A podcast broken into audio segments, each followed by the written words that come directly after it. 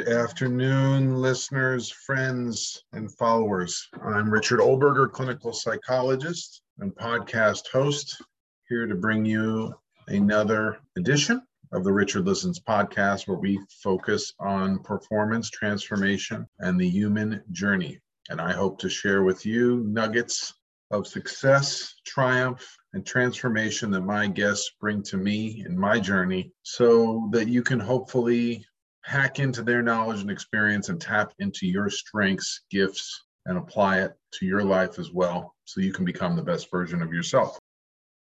My guest today, Mr. Brandon Good, was a collegiate football player. He's a model and actor from Indiana, Pennsylvania, a small town in western Pennsylvania. He's lived in four different countries. He's walked runways and shot all around the world with some of the biggest names in the fashion industry, including Moschino, Dolce & Gabbana, and Nike. He's also been featured in major publications such as Vogue and V Magazine. Today we'll be discussing performance, what it's like to be a model, show excellence in your focus and discipline, as well as his own journey in sports and upbringing, and how being raised by a single mother helped catapult him into the success that he is today. He can be reached on Instagram at good letter B H A V I O R. Good behavior. Check him out. You'll be dazzled by his attention to excellence as well as his commitment to men's work and helping other men become the best version of himself. I thank all of you for subscribing, listening on Apple Podcast, and for sharing this podcast with those of you who it may benefit. Thank you for connecting with me.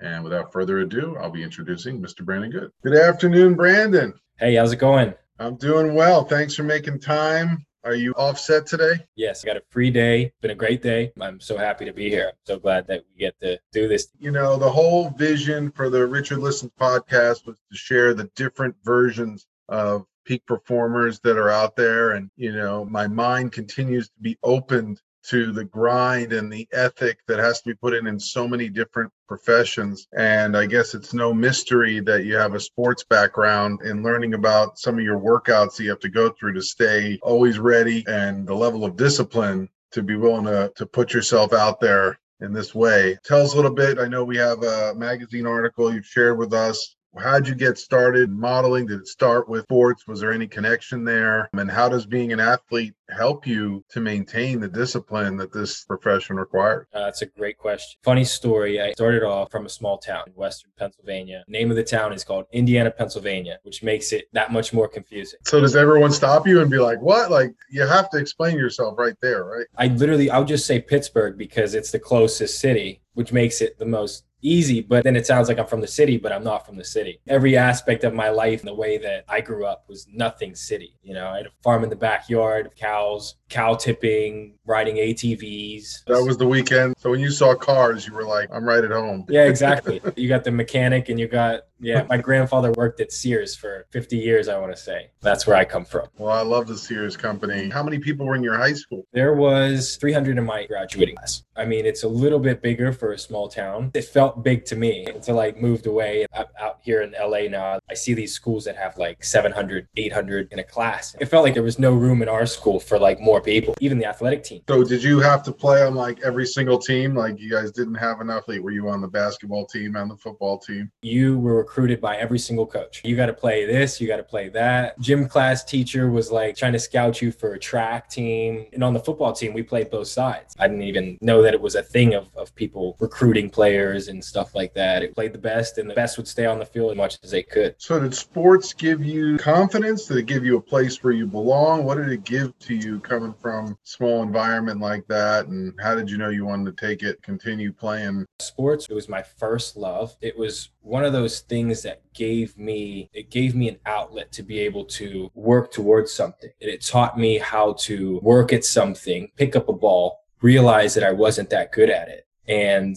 be passionate about wanting to be better at that sport. And we played pickup football, pickup basketball growing up on the street, on the pavement. We would be playing like kids like tackle football on the pavement. And it's like, you have to be good. I remember asking my dad, I wasn't that good at catching the ball. I was like, how can I work on catching the ball better. And he said, what I used to do was lay on my back and I would throw the ball up. And it taught me hand eye coordination. And that was like the process for me to then always want to figure out how I could learn more, how I could get better at the different aspects that I wasn't as good at. And I think having that with sports is what transferred into my modeling. My first three years of model weren't amazing. Like some people come into the industry and they just they start shooting crazy campaigns. They do really insane things. It's like the star overnight. And that wasn't my story. That's interesting. We had a peak performance researcher on the podcast recently. Part of what she was talking about, you know, the grit, this tenacity, and you hear a lot of professional soccer players. It's like, you know, you win, you lose, go kick a ball against the wall right? Or we don't see, right, all the jump shots being taken by Kobe Bryant or Larry Bird, or, you know, how many shots they're putting up, even as the sun has already come down. What parallels could you find, you know, for the modeling world where it's like, I mean, you got to have a certain look, right? But is it just about preparation? Is it communication and outreach, the willingness to work with designers and their visions? Like, what can you control? Because I know this is probably an area similar to becoming an athlete where everyone's like, I want to be in the major leagues or I want to be a model, that it's not just about the result. What is the process that you had control over? I see what you're saying. You're blessed with certain things. Some people are born, you're like, oh my God, that's going to be a linebacker in the NFL like just by the shape of the build. For me, and this was athletics too, like I was a smaller guy and I ended up playing D1 football in college. And I remember people always telling me that I was too small and I just would never do it. And that was what fueled me more than anything. That wasn't like one of those things where, okay, well, because you said it, I'm going to give up. I'm not going to try. And I remember there was a day where I'm head coach of my high school team. He said that there's no way that you'll play Division One. And that point, I was like, I'm going to do everything in my power. I was emailing, mailing things out to every single coach, every D1 coach in Pennsylvania and Ohio, everywhere. But that's a really interesting quality right there because that messaging from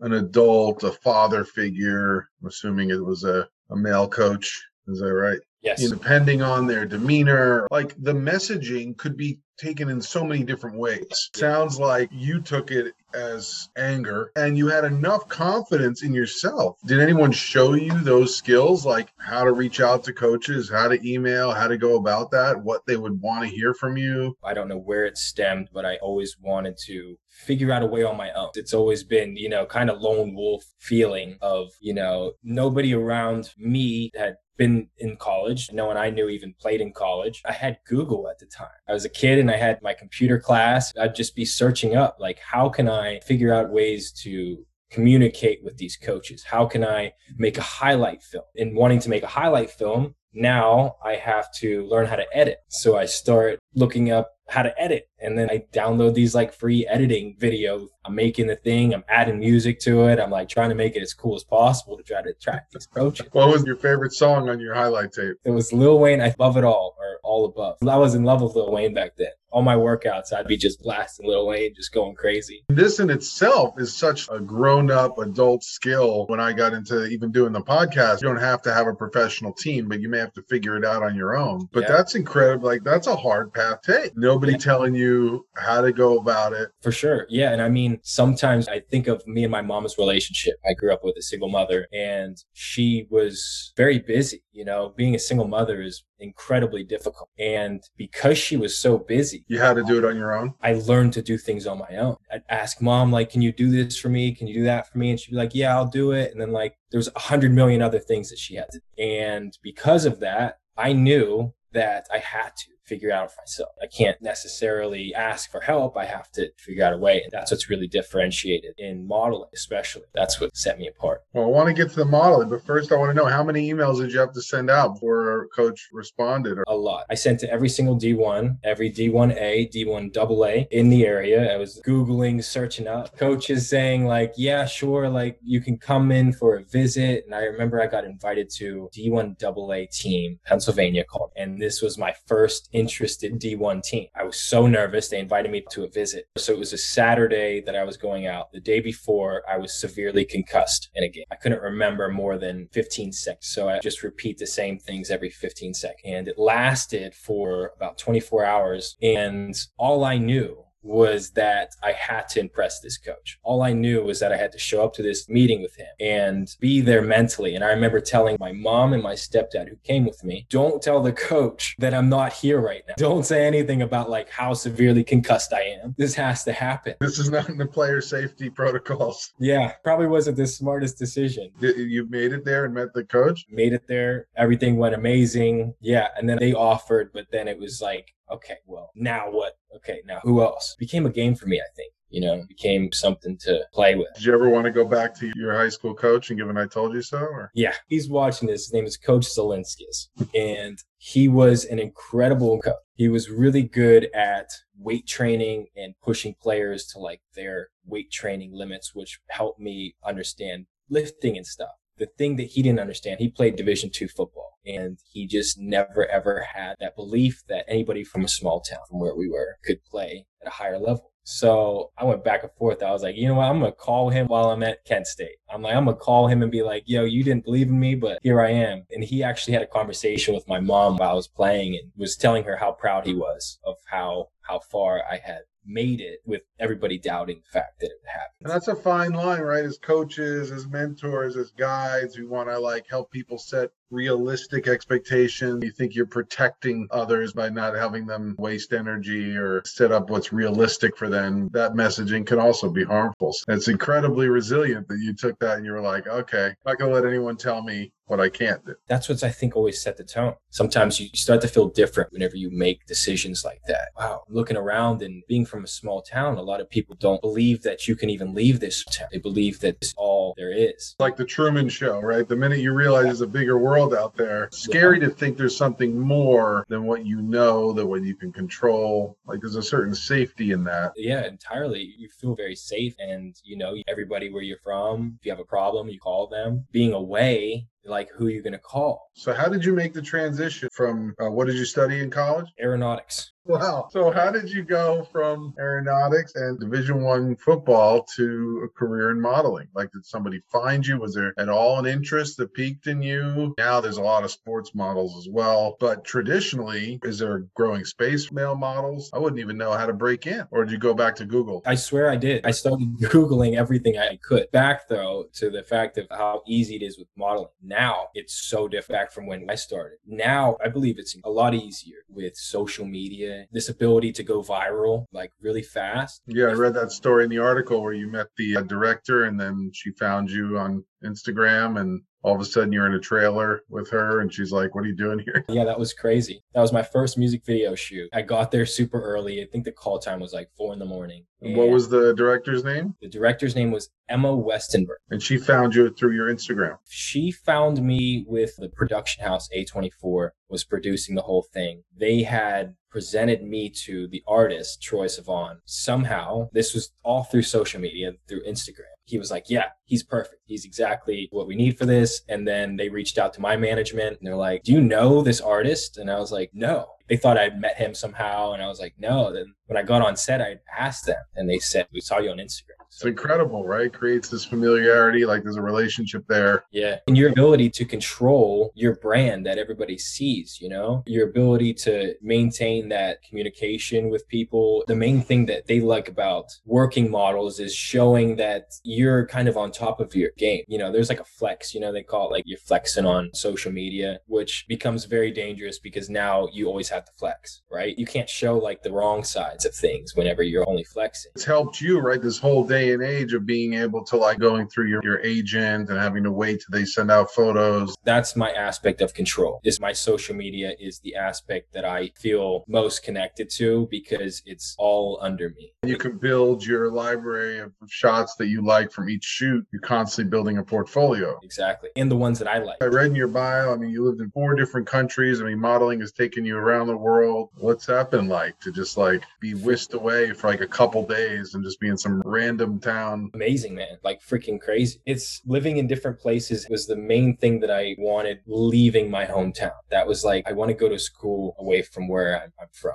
I want to see different things, have different experiences than everybody else will. And from moving from Ohio, where I went to school, to New York. One of my first shoots abroad was in Istanbul, Turkey. And I was there during Ramadan and I was able to see the huge culture difference. I remember someone telling me that you shouldn't be eating while you're walking during Ramadan. If you're going to eat, you should sit down and eat or eat like at home because everyone around you is going through their fasting. It infatuated me so much because I was like, wow, you know, sometimes you become so wrapped up in yourself, in your agenda, and you don't necessarily take in what people are doing and the reason that they're doing it. That's one of the beauties of travel and going to different countries and encountering different cultures. It's amazing. All these aspects, you know, take you out of like focusing so much on yourself, which becomes really easy, especially in my profession. It's all about me, me, me, me, me. And that's what I love the most about travel is seeing the differences and being able to respect those differences and even like pick them up a little bit. There's like really, really cool differences that you pick up at different Yeah, you become aware of a whole nother way of thinking about behavior and social etiquette that you never even considered prior. Mm-hmm.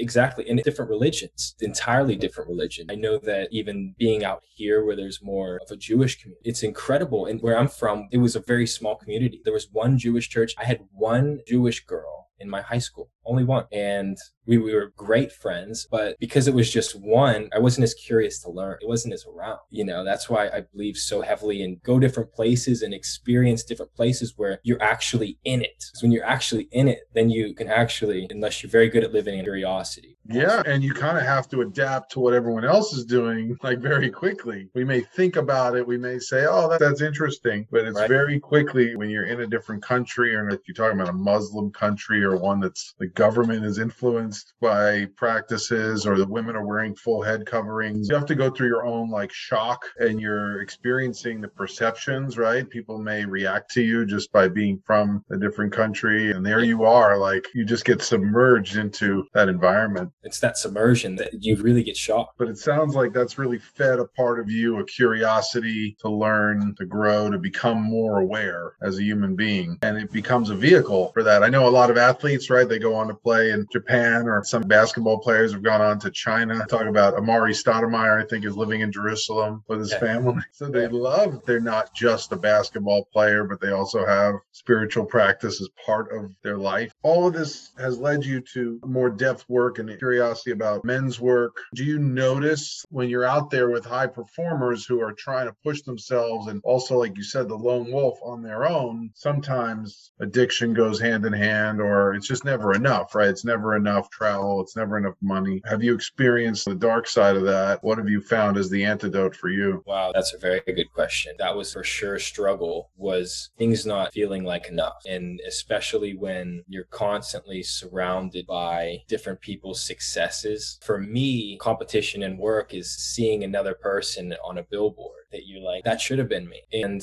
trying to justify the fact of you're working so hard that you're trying to do the right things and things aren't exactly going the way that you want. Maybe you're not working that much, but I think that trying to find gratitude has been my biggest fuel to be able to understand how lucky I am to be able to working in this in art in general, be able to be paid in art, this very niche market. I think gratitude is really what separates everything. So how do you stay connected to that appreciation for the opportunity for what's in front of you? Like how do you not get pulled down when you yeah. feel like you could be worth more? Like how do you maintain that inner sense of worth and kind of maintain appreciative? My main thing is I sit down my heart starts racing. I feel this anxiety take over my body sometimes where it's just my repeating thought that maybe I'm not good enough. Maybe I'm not where I believe I should be. And I try to catch that dialogue as soon as I can and realize that there is a reason why I didn't get that job. Like that's the blessing in it is the fact that I didn't get that job because everything that hasn't worked out in my life has led me right to where I am right now. And living in this grateful state, I'm able to see that for instance, like football not working out for me. It was everything to me. It had to be football. And I think of all the hours I spent and all this termination, all this beating my body up, beating my head up, like all this stuff had to be football.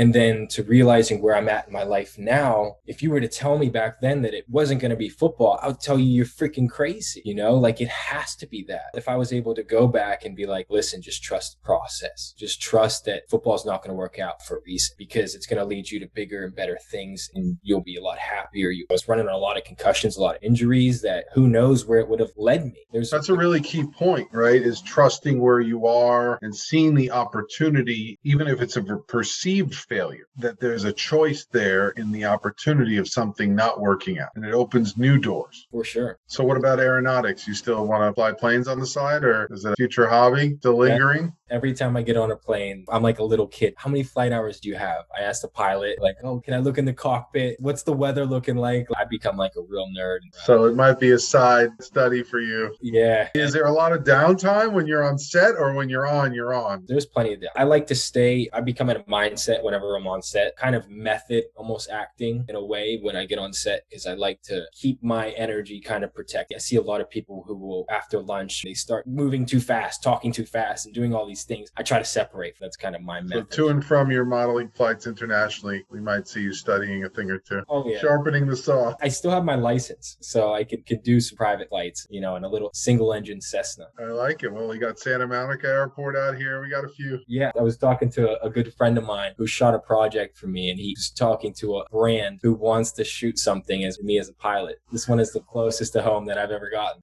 That's it. You got to marry your passions right there. Yeah. Put them both together, and I'll be great. So we got a few minutes left. Tell us real quick. I want people to be able to find you. I've told them about your Instagram. You know, also what's led you to men's work, whatever you want to share about that, what you think the power of that for men, you know, who are lone wolves out there right now in the world. Anything you want to say about those two things? Thank you so much. And I appreciate this platform. My social media is good behavior. This is my last name mixed with my first name, Brandon. I'm shirtless often. What led me to being in a men's work focusing on being a better man, finding out what that means to me, finding out the struggles and the challenges that us men face, which you don't get that with a woman. They don't necessarily understand a man's perspective. And for me, growing up with a single mother, I was constantly surrounded by not the right men. I wasn't able to have someone to look up to besides celebrities and besides movie characters. Because of that, I realized that there's aspects in being a great woman that I've seen my mom, but I want to know and learn and talk and connect with other men who on that same path and want to be better. You can say that you're a great man or you can say that you want good things in this world, but